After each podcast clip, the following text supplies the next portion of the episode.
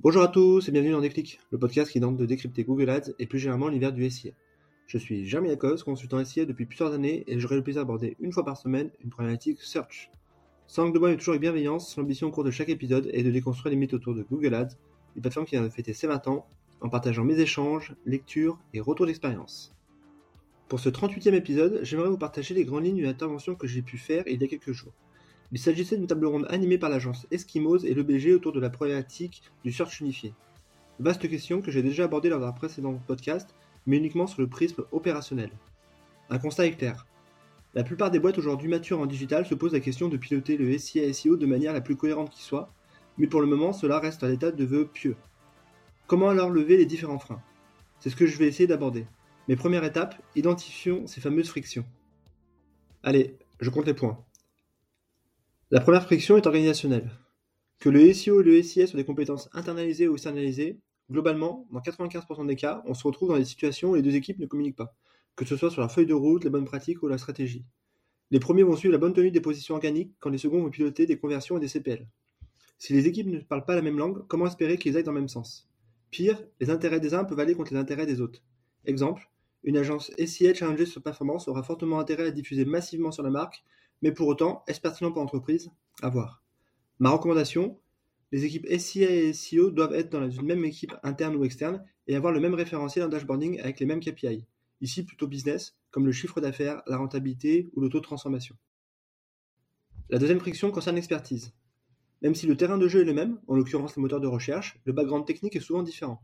Avec des parcours professionnels spécifiques, des formations différentes, aussi étonnant que cela puisse paraître, il n'est pas rare que les consultants SEO et SIA ne se comprennent pas.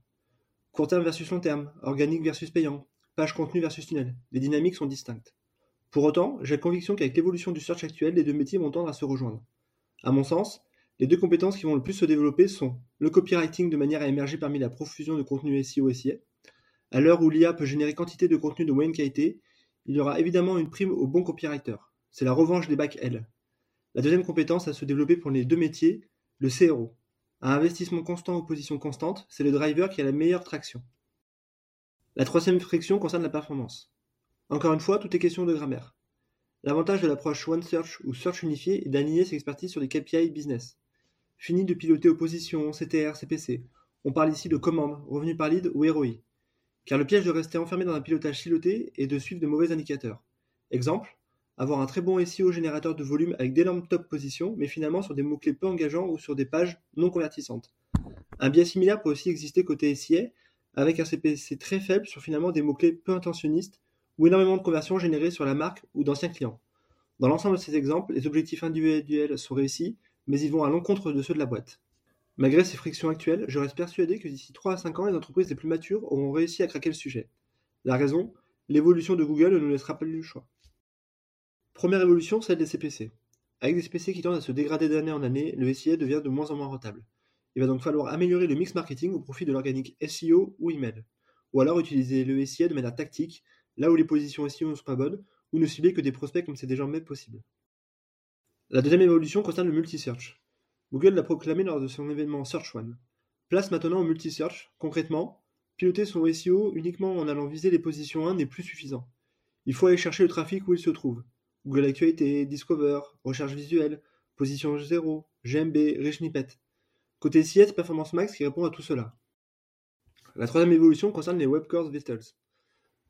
Depuis que les Webcore Vitals sont devenus un critère majeur dans le référencement, c'est le branle-bas de combat dans les organisations pour aller chercher des temps de chargement réduits. Cela tombe bien, c'est aussi un enjeu majeur en SIA, comme l'indique le module page de destination qui permet de suivre le temps de chargement mobile.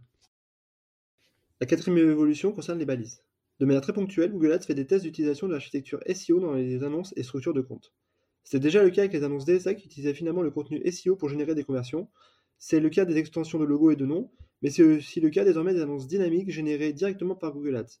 Résultat, les balises Title et autres H1 chers au SEO seront de plus en plus utilisées pour le SIA. Voilà, ce 38e épisode touche déjà à sa fin, j'espère que vous avez eu le déclic.